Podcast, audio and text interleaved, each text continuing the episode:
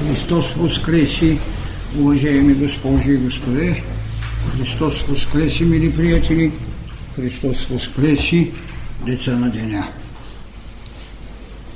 Обречени бяхме в едно послание на живототворчеството. Той има един основен белег да се извърви пътя на служението в онази велика тайна, че за обикновеното се работи, за достойното се страда, за великото се жертваме, а за божествеността трябва да възкръснем.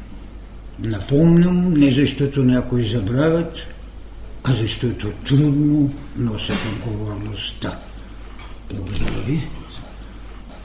Тази вечер лекцията, както знаете, от известните афиши, ще бъде върху една от голямите проблеми на световната култура на християнството, защото само християнството има манифестирана идея, осъществен феномен и приложена воля в тази велика тайна, наречена преображение. Преображението като енигма или като загадка, като парадигма или като образец и модел в светлината на учението път на мъдростта. Това е темата, която ще се опитам пред вас да изнеса от окомера на това, което учението е предоставило като прозрение от една отбелязана, скриптирана в културата на християнството феноменалност, от един акт, който се задава първите предпоставки за осъществената възможност да споделите една от най-големите битки, битката между дух и материя, защото там за първи път се манифестира властта на духът над материята, а в разпятието се потвърждава. А от разпятието, където можем да кажем, че духът е победил материята, идва възкресението, за което казахме, че е акта на божествеността. Тоест, смъртта като най-гостолюбивият приятел на човекът в осъществяване тайната на безсмъртието. Пак ще повторя тази мисъл, която скоро казах, че ще доди време, когато ще кажем, че една от най-добрите, най-хубавите добродетели на човекът е смъртта, защото това е единственият път на възможната приемственост да живеем без смъртта. Една от голямите тайни. Идеята за смъртта. И точно Христос се показва. Но преди да направи това нещо, той трябваше да изходи един път. Той трябваше да каже, приема ли едно кръщение, в което се носи, наистина се носи една парадигма, един образ, образ. Това, което в миналата лекция казах, идеята за богоосвояването и идеята за богопочитанието, защото като същност е едно богоподобие. Това е голямата тайна. Трябваше да приеме едно кръщение, в което имате една безспорност, един образ, една парадигма, която ви свидетелствува, за да потвърди едно слово. Този е моят възлюбен син, над когото е моето благоволение. Да, това е глас. И наистина ясно слушанието е преди ясно виждането. Такава е иерархията на, на центровите, на чакрите, на пробудата на познанието. Те чуват глас, но не виждат. А вие знаете, че доктрината на учите е много властна. Тогава и ми се дава и образа, парадигмата, гълъбът. Гълъбът. Разбира се, след това животът ще върви в една пустиня, в която трябва да победите, както казах, трите големи тайни. Тайната на чудото, тайната на хляба и тайната на властта. Разбирате ли, че не може човек да отиде да се качи на една планина, за която още според дали е Таволската или е другата, и все пак официалната наука прия, че това е Таволската планина, и там да направите едно преображение. И то по-скоро да го сведете до чудо, отколкото до една възможност, вложена в това преображение, което след това ще го намерим и в така нареченото таинство, таинство на причастието. Преобратение на даровите от обикновения хляб и обикновеното вино в тяло Господне и кръв Господня. Знаете ли, нищо не може да махнете дори и една отделна дума не може да махнете от светите Евангелия, независимо дали те са пълната плътна истина на учението на Христос. Стига човекът да го познава в неговата същност. И точно тук, от този първи знак на парадигмата, това е моя възлюбен и гълъбът ние отиваме до една. След това, разбира се, велика друга тайна. Трябва да поемете отговорността да кажете нещо, защото до него време Син Божий не е говорил. Говорили са пророци, говорили са белязани и посветени, говорили са учители – на Син Божий не е говорил. Говорили се три различни божества. Битка са водили, както казах, за оцеляване на власт. Кронос е заблашен от сина му. Кронос е дечедата. Бог баща е синовете си.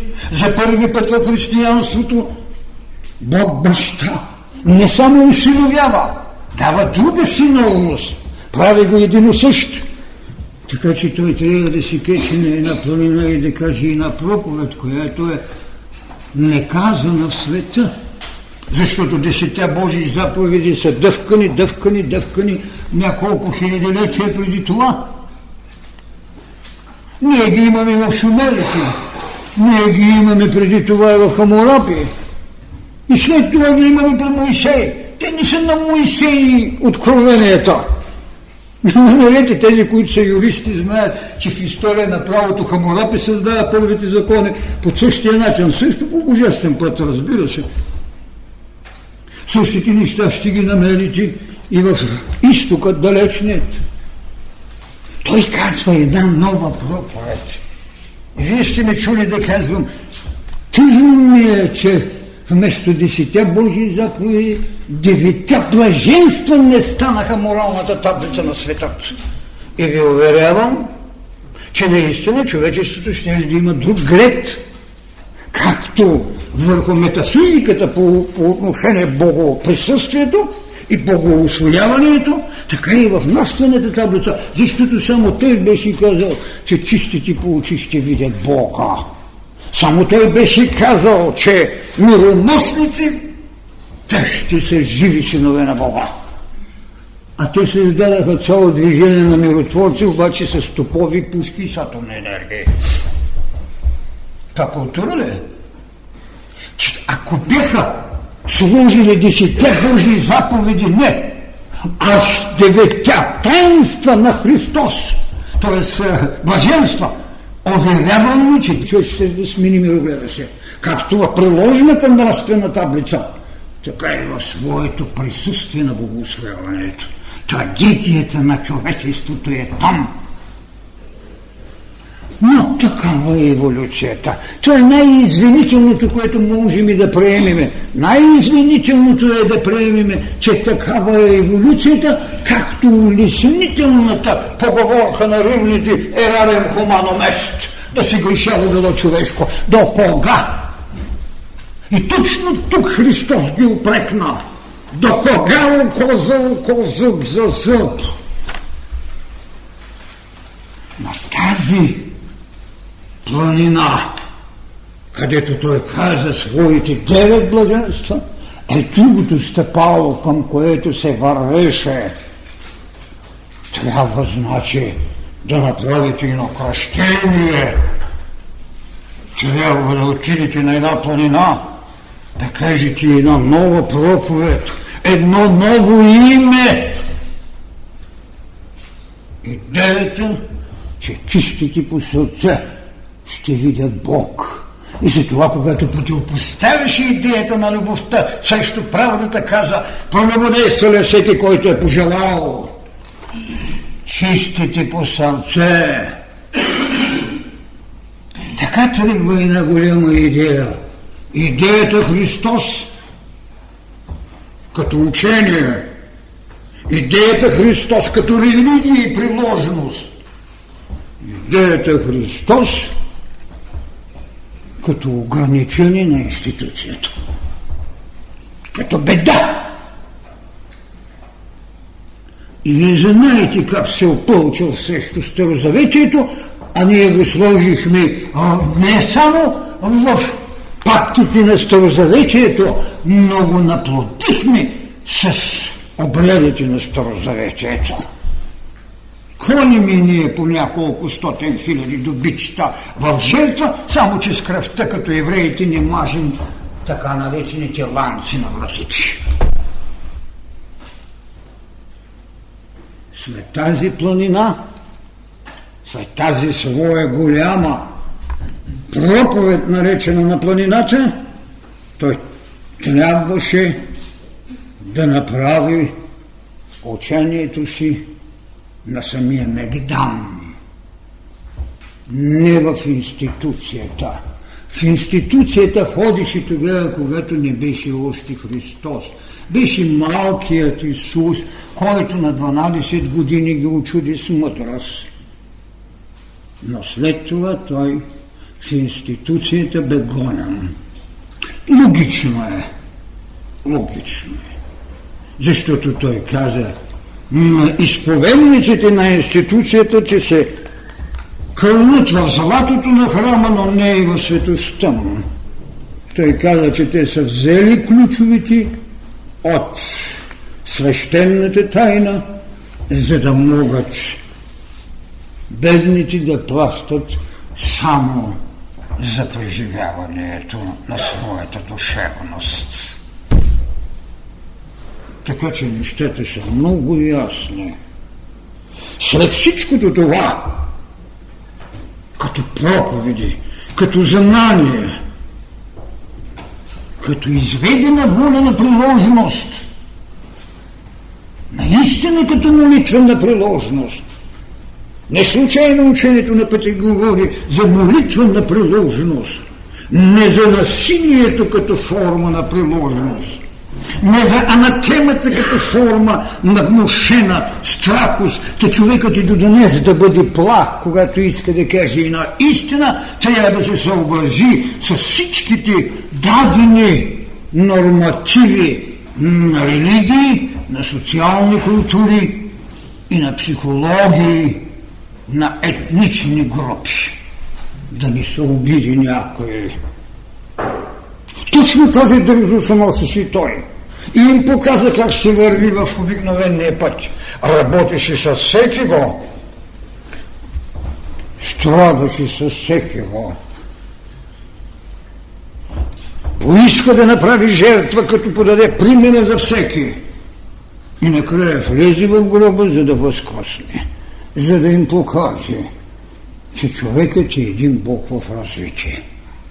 Така преди голямата тайна да поеме идеята за страданието, за да осмисли жертвата, той трябваше да направи един от най-големите актови, които светът няма.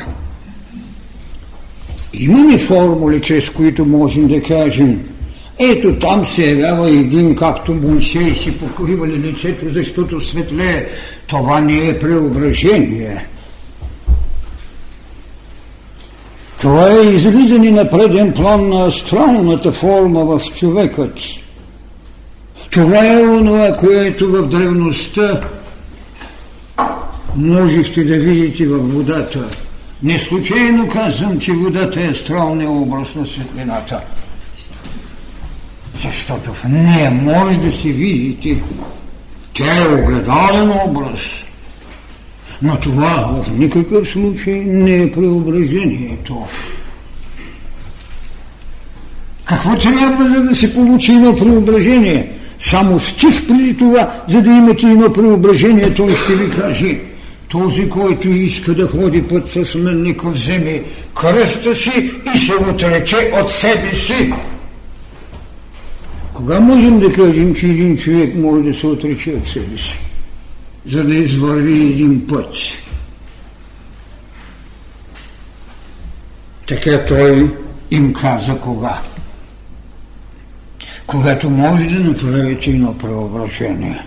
Когато разберете, че вие сте само един от бисерите на огърлицата живот – в една индивидуално светло, което се моделира в личности, които се нанисват в огърлието на човекът Бог в развитие.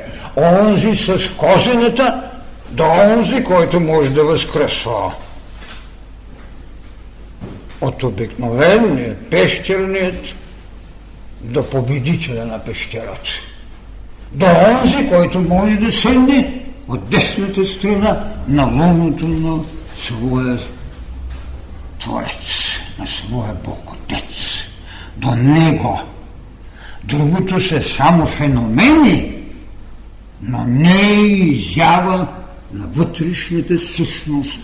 Бог се изявява с човека и знаете фразата, че човекът е Богоосезаема необходимост. Зато тази тайна ще си остане, разбира се, една от много великите. И тогава той ще каже, нали, че трябва да си вземе кръста. И точно когато става това преображение, забележете двата факта, които са потвърждени на една от най-големите истини – че човекът е един Бог в развитие, само че в кой момент той трябва да покаже богосъщността си като феномен, който не бива да се задава страхопочитание и не бива да изглежда в чудо, а в една реална вложена възможност.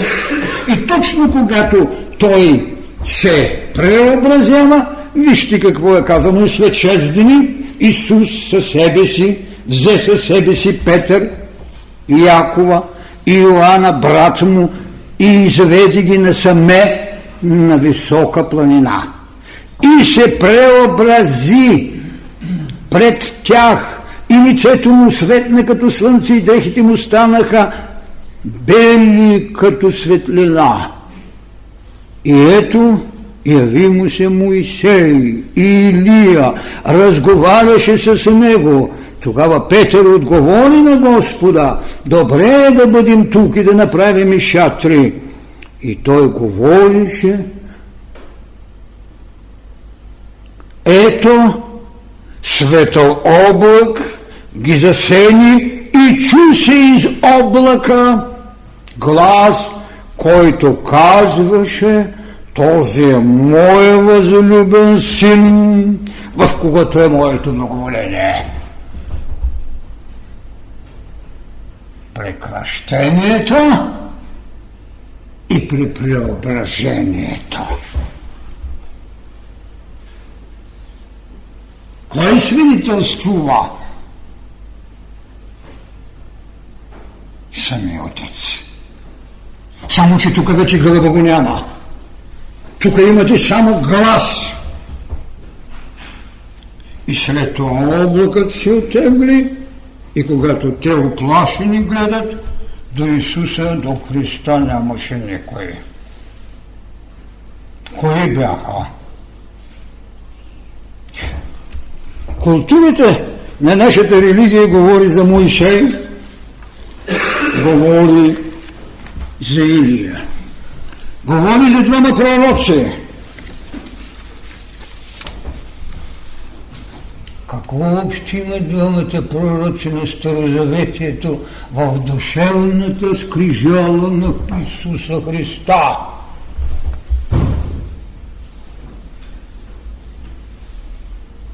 Единият е законодателът, който донася десетта Божи заповеди и повелява на брат си да се избият пет хиляди души, които играят около златния телец.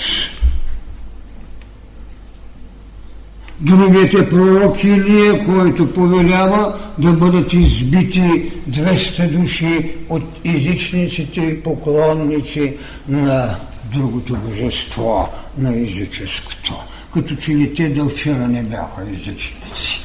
Като че ли може да откажете от душевността на човека поклонението му пред това, което отива и Авраам да си сложи главата и Якова отива да си сложи главата на камъка, за да има виждане и така нататък и така.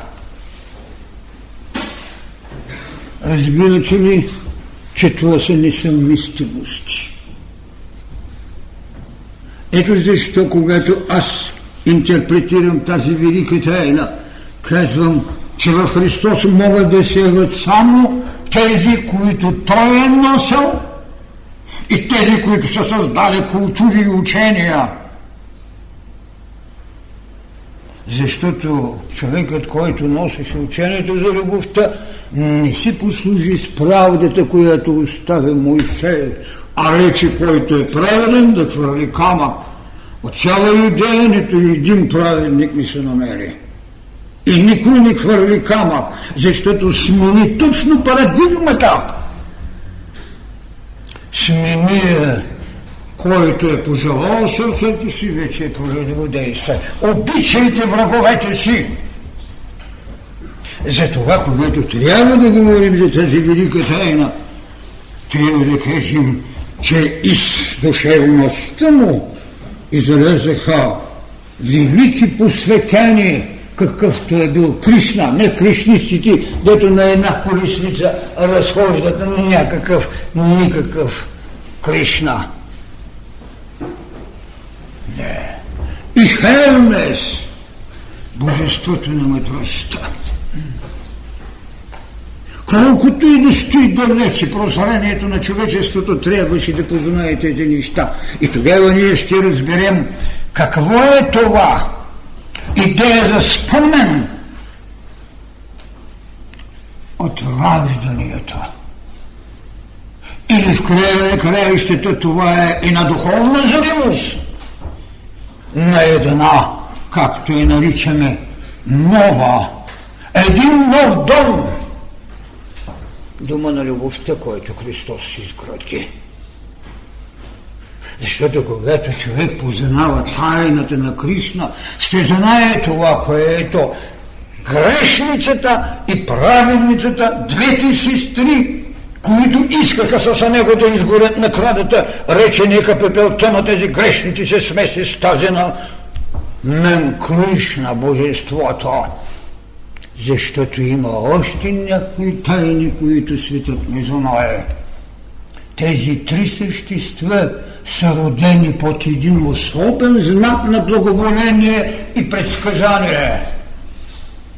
Кришна ще се роди от майката, която трябва да бъде оплодена от великото божество, Харна ще се роди от бащата на боговете чрез своята жрица, бащата на боговете Зевс и Мая. Христос ще се роди по предсказание и усинение от Дева Мария и плодоносната сила на Светия Дух от великото таинство Бог в човекът. Три личности, които идват с една особена своя вътрешна даденост, когато Махадева ще оплоди така наречената деваки. Когато Светия Дух ще оплоди Дева Мария. Когато Зевс ще оплоди моя. Три същности в едно.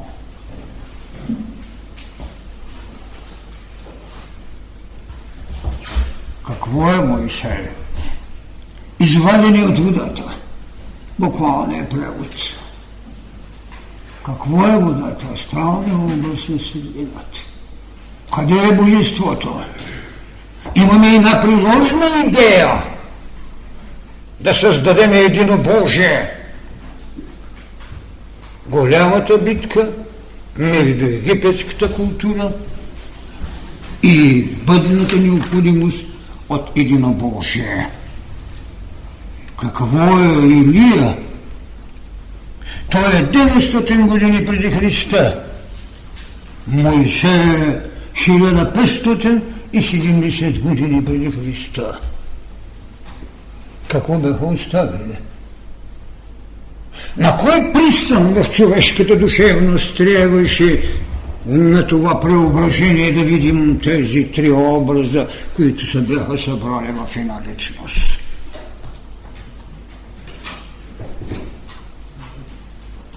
Това е, когато може да излезете от себе си. Това не е ясновидството, не е пророчеството на Илия, нито е волята на повелителят око за око, зъб за зъб. Така че, когато разглеждаме тези неща, ние наистина трябва с много уточненост на вътрешно прозрение. Аз съжалявам, че големите окултни науки, че големите богослови, още не са се докоснали до тези тайни. Защото в края на краища богословието още стои на формули и идея на чудеса вместо на истини. Ако някога теософството беше казало има една религия, религията на истината, която стои над всички други. Да, но и те не можеха да намерят прозрението, за да намерят в тази голяма тайна идеята това, този е моя възлюбен син. И точно на преображението той потвърждава, че е дал духът си на усинение на своя син, когато прекращението го биляза да отиде да занесе на човечеството една нова благовест. И ние нямаме тук реката забрава, на забравата лета, което е свидетелство на земния живот. Идеята на душата ви да забрави. Нито пък имаме този стикс, където трябва да направим това една клетвеност, с която вие нарушавате, ако нарушите, разбира се, принципа и когато вие направите клетва или опонирате на идеята на човекът, който е нарушил клетвата, изпадате в един сън, който е едногодишен, няма при вас амбрози, няма при вас нектари и тогава сте изгонени от Олимп. Напротив, Христос събра цялата идея на страданието на човека в голямата тайна. Да извикате в огъна на вашата идея за разпятие, която Кришна прави още, да смесите пепелта на грешницата и на праведницата, трети кръста, идеята на възкресението, идеята на доброто и злото, двете грешници при Кришна, който трябва да бъде изгорен в жертва. Нека тяхната пепел се смеси с тази смолец. И онзи, който даде великото откровение и беше Бог на мъдростта и роди културите и рече, че боговете са безсмъртни човеци, но човеците смъртни богове. Това, което Христос чрез Възкресението се потвърди. Направи човеците да стават безсмъртни, макар да са смъртни, но да стават богове. Вие сте синовници, от които аз правя своето. Аз съм възкресението и живота. Така, идеята за преображението е един спомен на голямата идея на раждането, в което ви се спомня, че сте божествен син и след това ви се дава и на духовно завение на унези, които от страх заспиваха. Човекът, който трябваше с очите си да види това велико таинство на духовното завение, на единството на тримата което след това казва, когато се събудиха, видяха само Него. Само Него. Това беше голямата идея на преображението. Тази светлина, светлината на преображението, която цяло едно учение след това и си казват нарече тленна светлина – една от големите битки на средновековието, която носи името и си казвам, е битката дали тази светлина е тленна или нетленна. Дали тя е същност на, на самото божество или е феномен на вложените у нас. Защото светлината на астрала също, но тя е тленна защото всеки от това знае, че това е тяло, което има седем поделения и подлежи на тление, за да излезе в умът си, от умът да излезе в своята причинност. Нетленната светлина, която се зададе цяло учение, учението на исихазма. Видите ли какво се задава преображението? Се задава една култура, култура на нетленната светлина. Точно тази велика тайна да направите възкрешение, за да родите какво? Божественост. Божественост. Безспорността, че човекът най-напред трябва да е божествен, а след това и Бог. И дори ми възхити една фраза, в която Григорий Богослов, нашите свети отци, които са работили върху догмите, върху каноните на православието, колко дълбоко са били наясно с голямите тайни. С много големите тайни за отвика от западното християнство, които взе знание взе уж знание от православието, защото бяха заедно почти хиляда години, а след това не можа да покрие, защото нямаха при себе си светите отце. Източното православие е богато и на секти, и на еретици, е богато на просветление, и знания. Само това беше достатъчно българската църква на времето там да приеме своето християнизиране. А то е аура. То е едно духовно царство, което влиза. Та именно Григорий Василий и Василий Велики, даже Григорий ще каже една смела мисъл и те ще признаят, че какво? Че наистина тази голяма светлина. Ето какво пише, че човек е участник в божествената енергия, а понякога участник в самия Бог. Следователно Бог се явява достъпен благодарение на своята природна същност на енергия. Имаше ли нужда да казвам, аз човекът е Бог в развитие? Нека ми опрекват, ето го, ето тази голяма тайна. И нещо повече, вие ще намерите там още една дума, в която е казано нещо много странно, даже, даже Бог.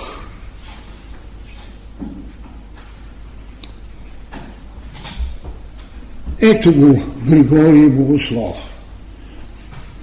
Трябва с Христос да се погреба, с Христос да възкръсна, да следа Христос, да следа Христос, да стана син Божий, забележете, запитая, значи да стана син Божий, забележете, запитая, даже Бог!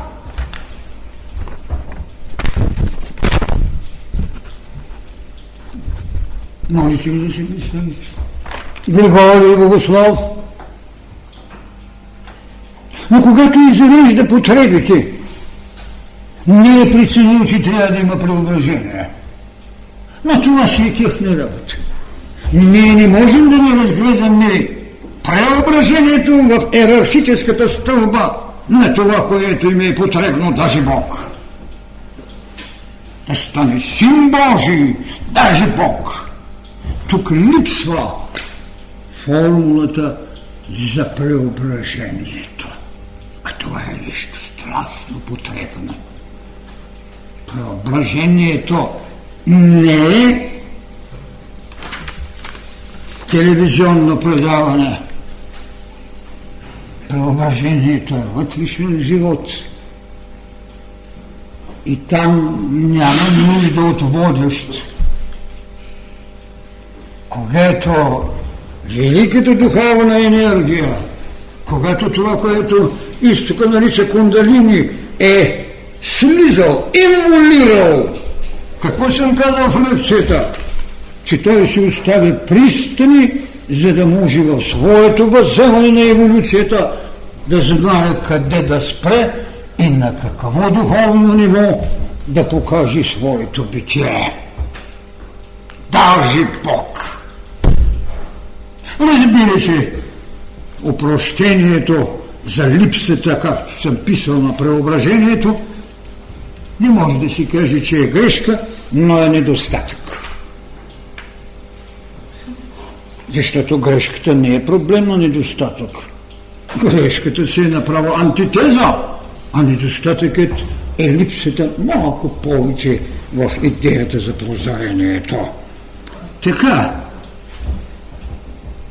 Сити Симеон, предполагам, един от голямите будници, Симеон Нови, който също така казва в своето, че според пророчествата Бог става изцяло човек. То трябва православно да се мисли, че аз и цялият чрез обещание с Бога, че чувствам знание, не по същество, но по, по съучастие, разбира се, станах Бог. Тук той изпуща още една, въпреки че мисълта е великолепно казано. Станах Бог, Но той бяга от това не по същество. А какво е идеята за единосъщието? Та не ли точно това е три различни персони в една едина същност? Това, което изповедниците на Йехова отричат. Може би и тук са взели упованието си. Не зная. Но те отричат същността на човека Бог. Защото в тях и Йеховото начало стои по-властно, отколкото тайната на възкресението на Христос. Видите ли какви големи проблеми идеята на преображението е оставала. И точно защото на него тук също му липсва идеята на прозрението, т.е. на преображението, зато не стига до тази велика тайна Троица единосъщна, макар и персонална. Всеки от трите личности е персоналност, но трите заедно, защото Бог нито е родил,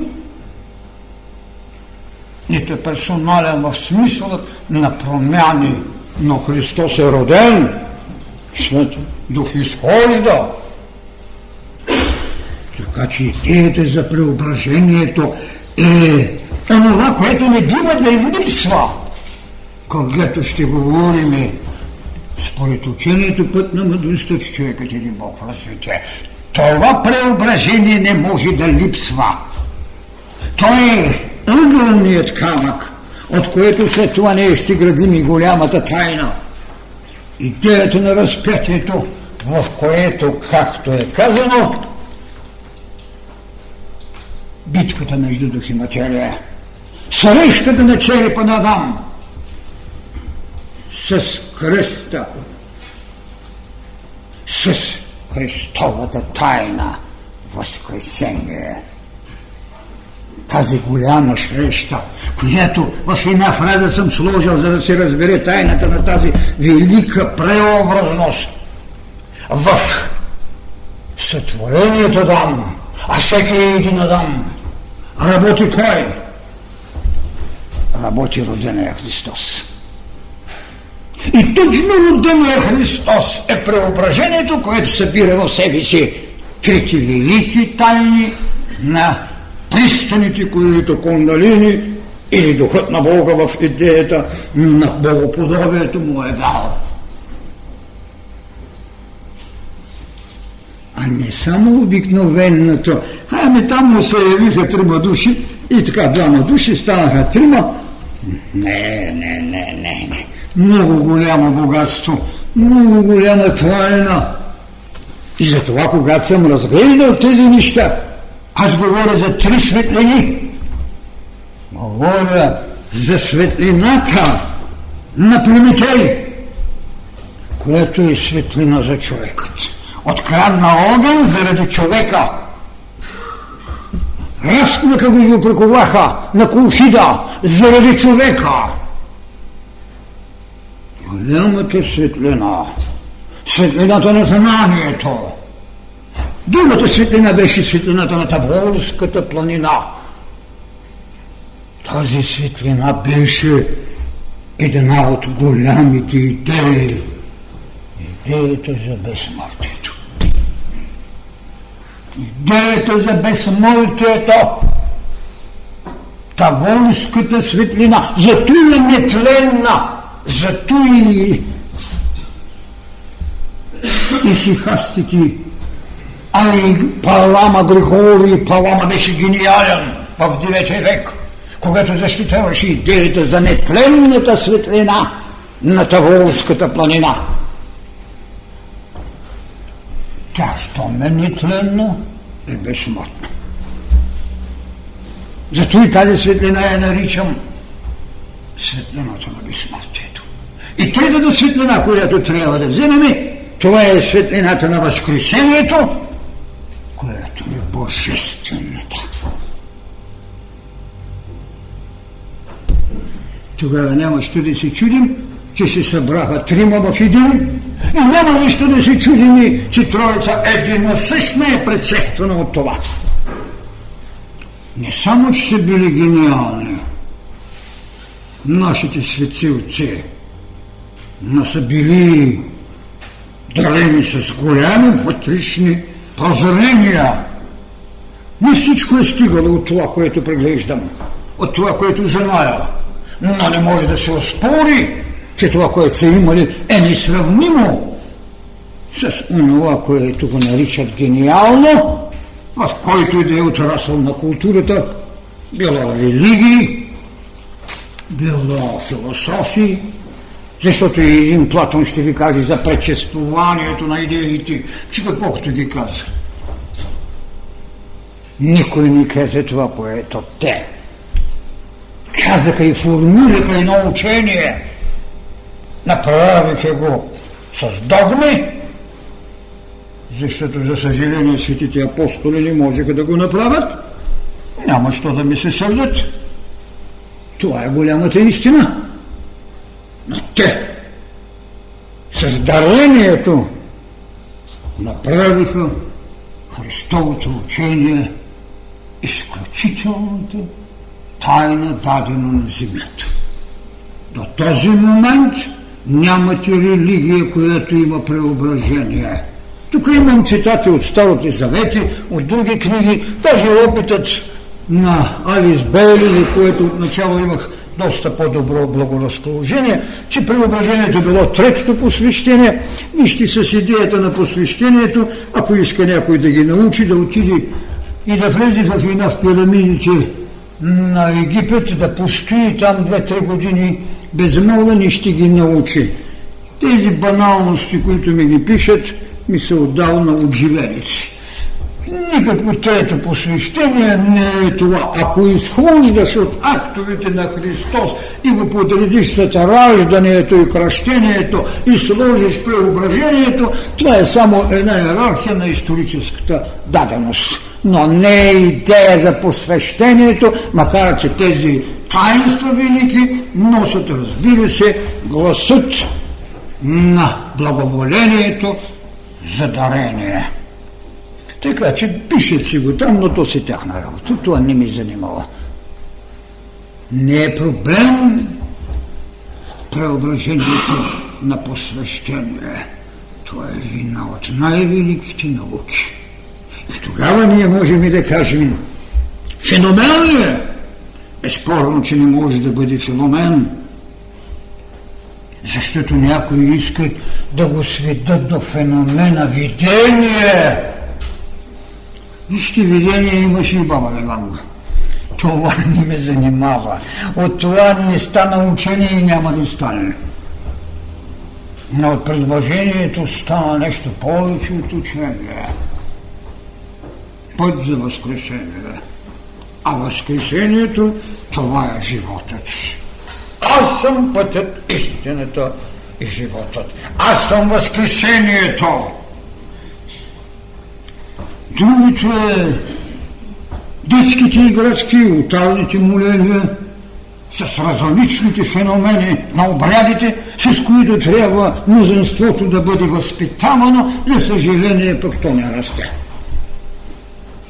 И забележете, че всяка религия, която е идвала за ужас на мисленето ми е налагана с насилие.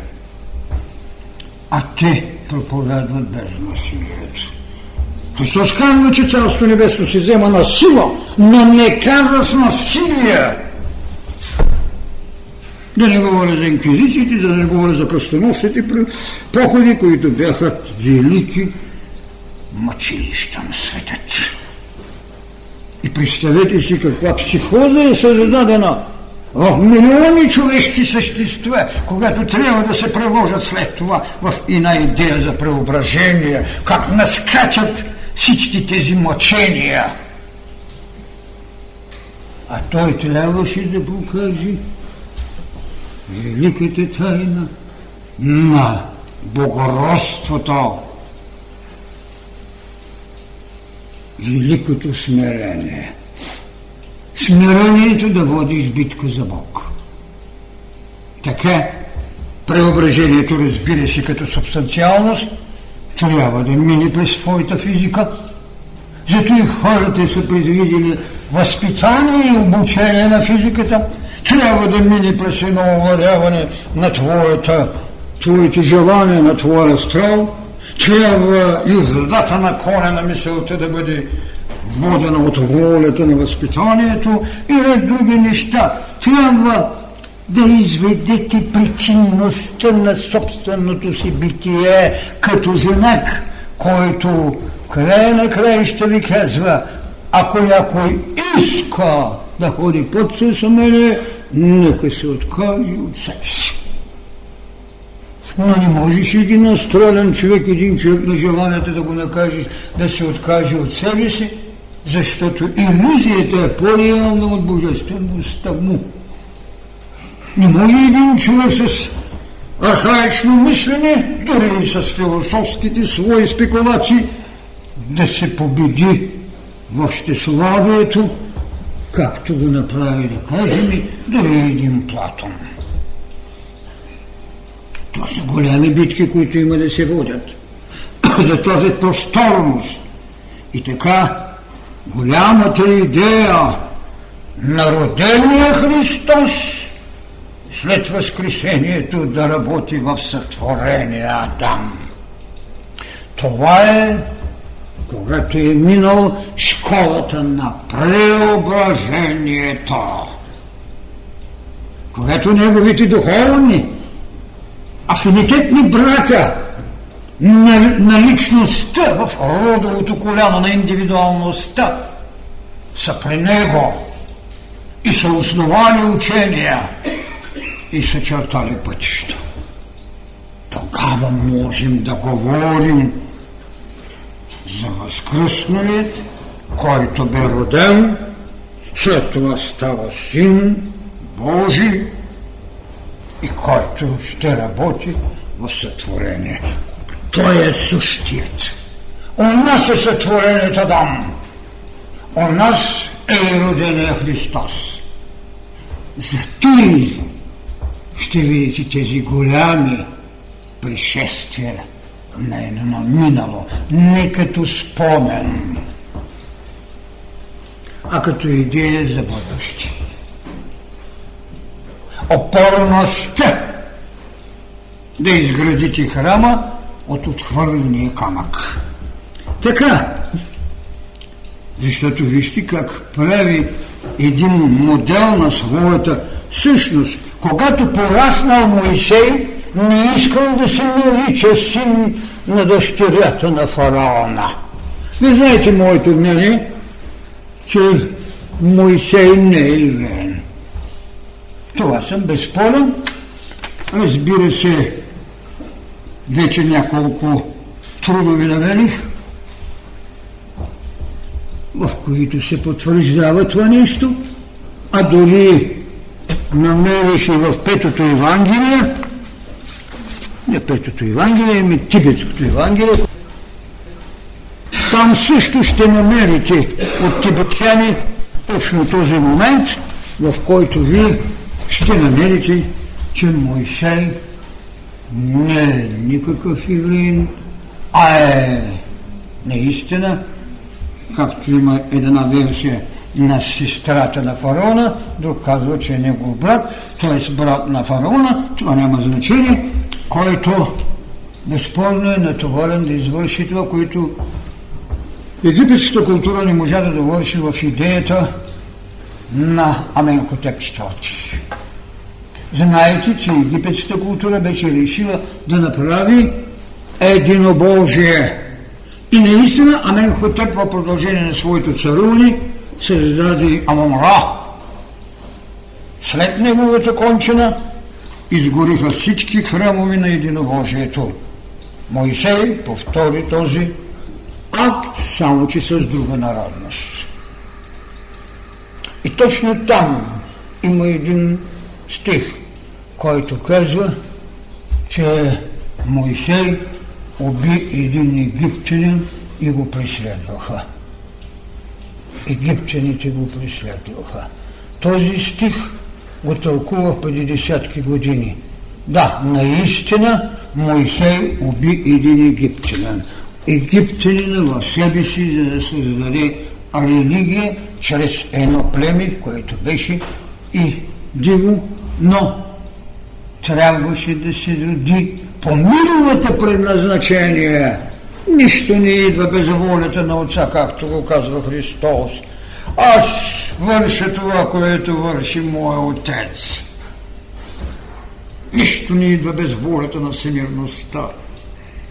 Да извърши един всемирен акт.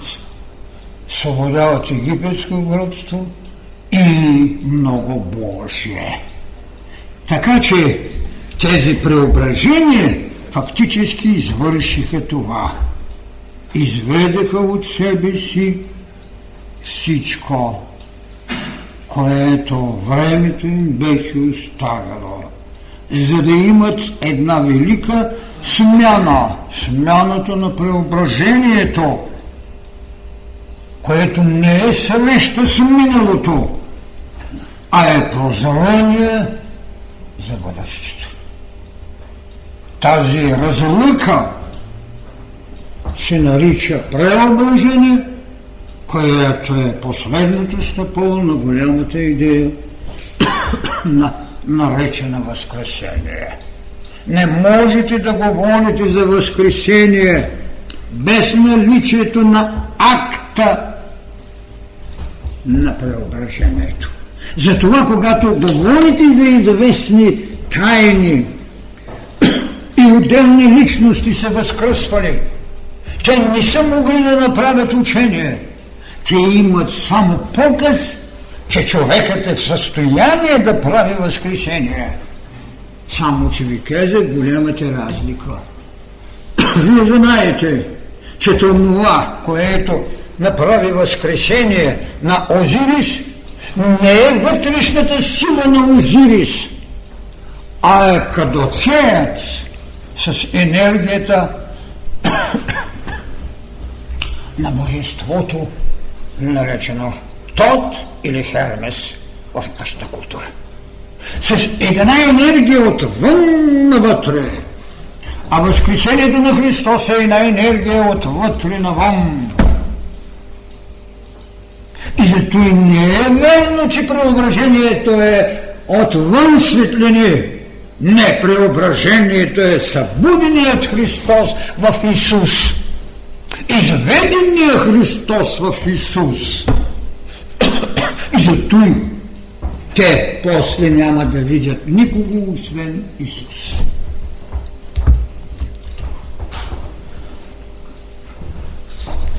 Така, тези преображения ще върват и ще свършат едно от най-големите тайни. Именно големия спомен за Таволската светлина. Разбира се, учените още продължават да се разделят дали наистина на Таволската планина е станало или на Ермон, планината, която е близо до Кисарийска Филипова. Това, разбира се, работа на историци. Работа на фактология. И след това, когато го поставят като фактологична знайност, ще дойде вътрешното прозрение и ще каже, простете се, това не е верно. Както и да е. Но то придружава, придружава голямата идея на това, което наричаме именно преображение. Тогава вече ние можем и да кажем, и наистина ли три личности са нужни? Тогава ние можем и да кажем, предшестваща троица имаме ли? В една едина същност. Защото в края на краищата ние ще видим, че тези трима са събрани в един Христос самия Христос и двамата.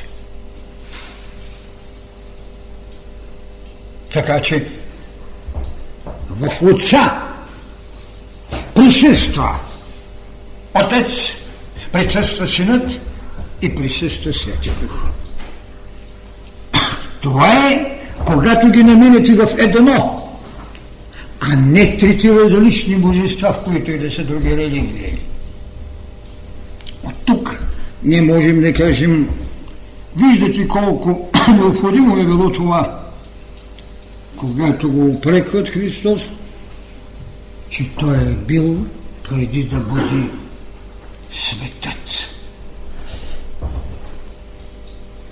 Преди, преди да бъде светът, преди да бъде Авраам, поклонението на юдеите в Авраама е оправдано.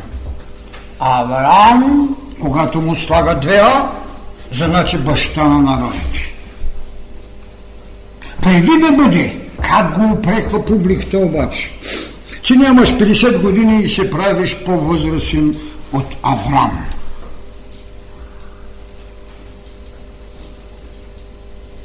А той каза, че преди да бъде Авраам, да, аз. И тогава вижте как идва мотивираната изграждащата иерархия на посвещението, никакви други неща. За да каже, аз и Отца сме една.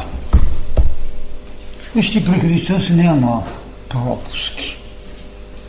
Всичко е много дълбоко мотивирано и като вътрешна потреба, и като социална даденост. Той не излиза преди да получи кръщението и да каже аз съм синът на отца. Той не отива на възкресение преди да е минал преображението.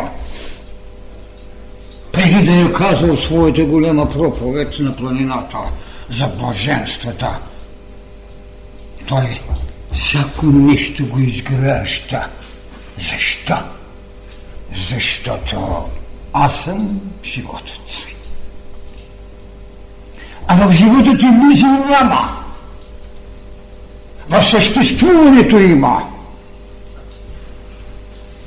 Всички съществуват и живеят си.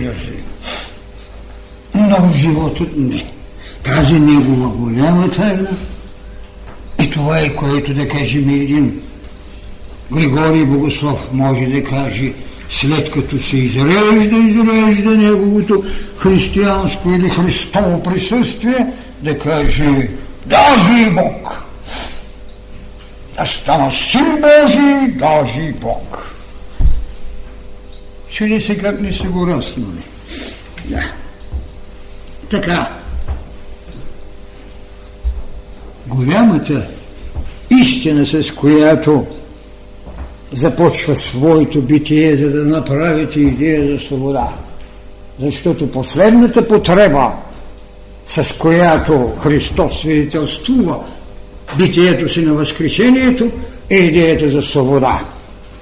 Свобода от гробницата. Но преди това трябва да направите свобода, както той се обръща към юдеите и към своите ученици. Пазете се от кваса на фарисеите и садокаите. В никое четемо не съм намерил толкова констативна съпротива срещу увихтялото учение и в никое учение не съм намерил толкова безотговорно сложено отреченото. Това е обидното. Но за мен са ясни откъде долаха нещата, защото Христос не може да се познае, така че, каквото и да говорим, така ние се задаваме чрез преображението и на зрима теогония. Вижте колко близо е до нашият израз, че какво? Че човекът е един зрим теогон. Какво е преображението? Една зрима теогония. Там са още двама, които са съединени от едно и също.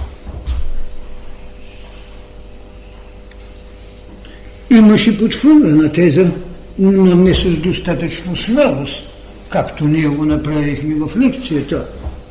Алис Бей ни беше казал, че ако Европа се събуди, че Кришна е Христос, белки музей за нещо.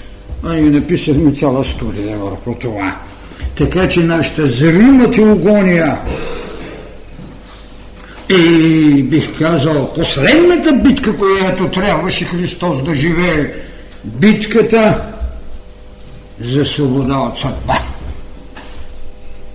Той трябваше да се освободи, да се освободи от своите афинитетни брача,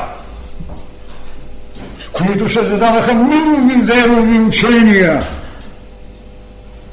Това е голямата битка за свобода от съдба, а тя е съпровождала и продължава да съпровожда енергиите на еволюцията, за да дойдеш до момента на възкресението, а преди това на преображението.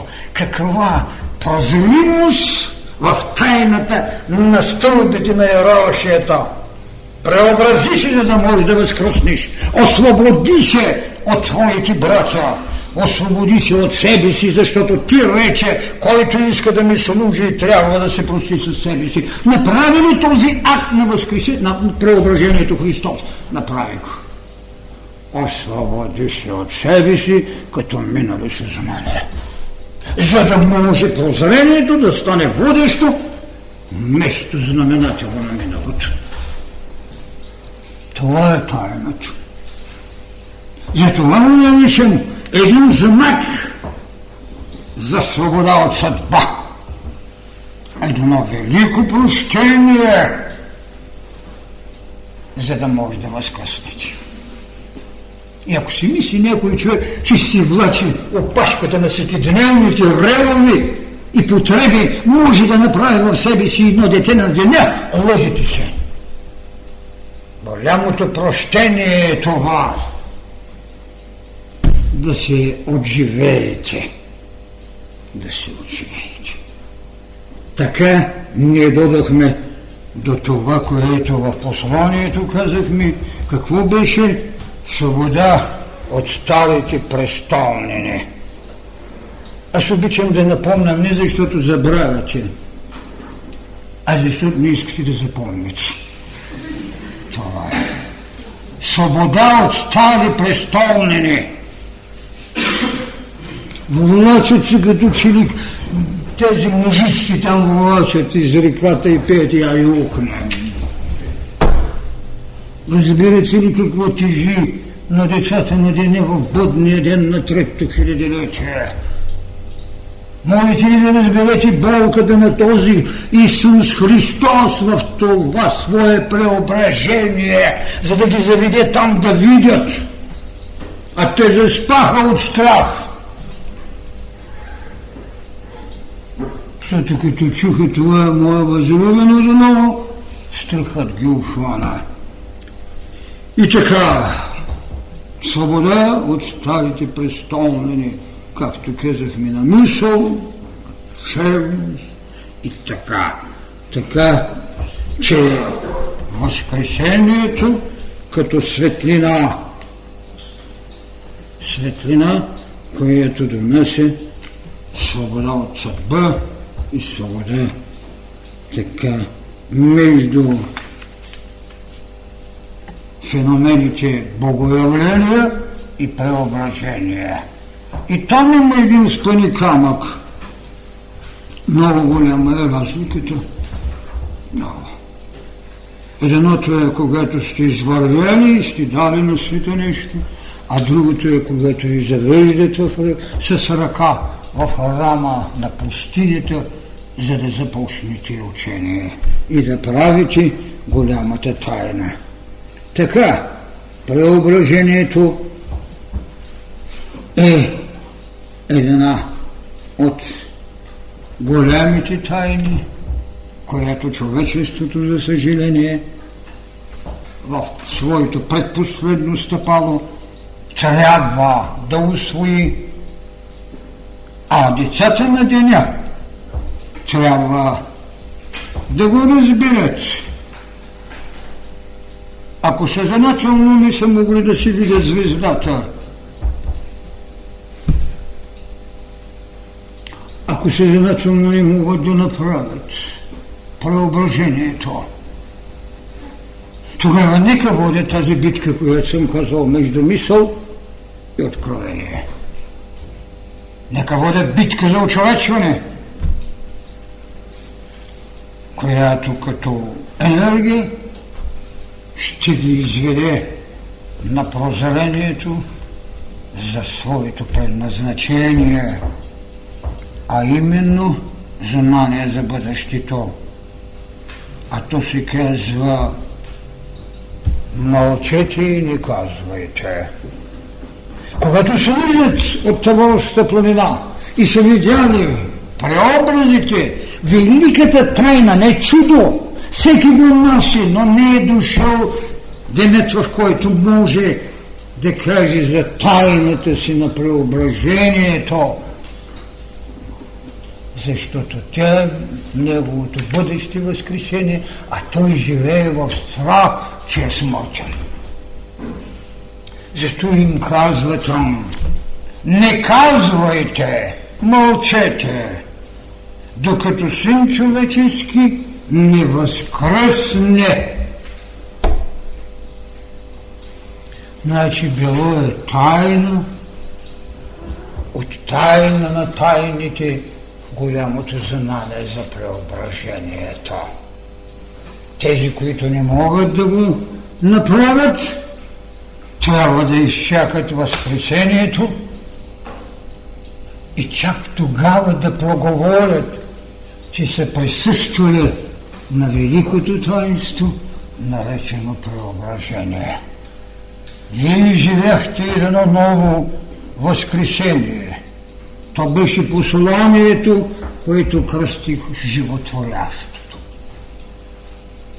Там тези неща са ясни. Оттам ще научите пътят на това, което се нарича богораждане, богоподобие, богоусвояване и богоприложност.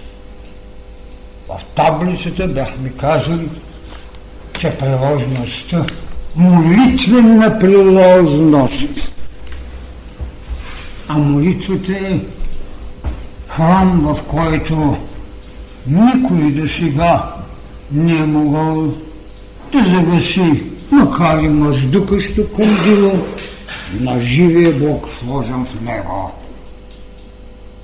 Това е. Благодаря ви.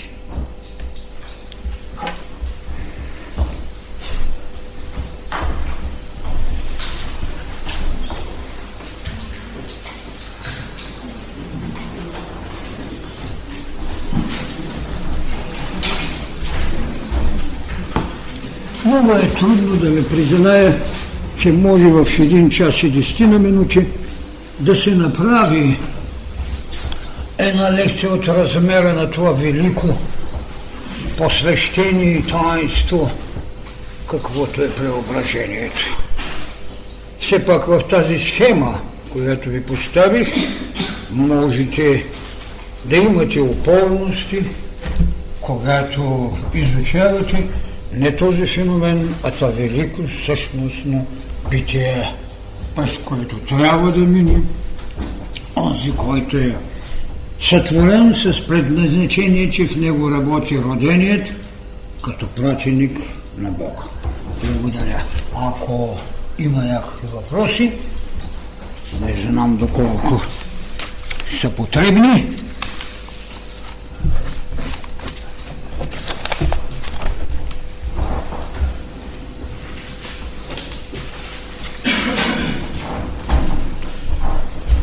къде съм служил така нареченото в Тибетско Евангелие, където е, и те си правят едни истории, доста, доста напудрени и малко неверни, защото там видях и ръката на Рерих, а пък и на него много не му са ясни нещата, но както и да е, щях да ви го покажа, да видите. Така. Благодаря на всички ви, че сега, когато човечеството продължава да се лута в идеята на най-различни политолази, оракули, социални доктринери и най-различни вещатели за края на света, което на човек дори обидно му е да бъде смешно, защото знаете, че там Трабанта и той бе казал нещо и Нострадамус, как в миналата, по-миналата година щяхме да загинем, а носа и откровенията на Дънов, че на 11 август 1999 година така светът ще пострада, да благодарим на Бога, че ни ги слушава. Така. Така че няма начин да ни се лута. Човекът, когато иска да се разгръща. Но, казах, колкото и да може да е кандилото на божествеността у нас, човекът, който иска да търси пътя със светулка, може да го намери а другия, който бяга от пътя и слънце да му грее, пак ще го сгреши. Така че хванете си една светулчица, вземете един лъч от голямата тайна на учението на пътя. Не считайте, че сте загубили. Не чуете нещо, което, така както ми каза един водещ в нова телевизия, както другия каза, че унемява, когато чуе някои неща. Вие имате дарението да се събирате, да идвате, а то е дарение, което не всякога волята на човекът използва, защото пък като човек иска развлечение – Иллюзията на развлечението се праща в годините на будност, когато човек разточителства с енергии, каквито слушаме сега и се пелеят под различни формули, когато подлостта може да мини пътят на законът. Когато страхът е по-властен, отколкото отговорността е и съвестта. Но това е бремето на децата на деня. А той каза, че то е леко. Леко е, защото е вътрешна свобода. Другото е награда, която всеки може да ви вземе. Лека нощ всички ви благодаря.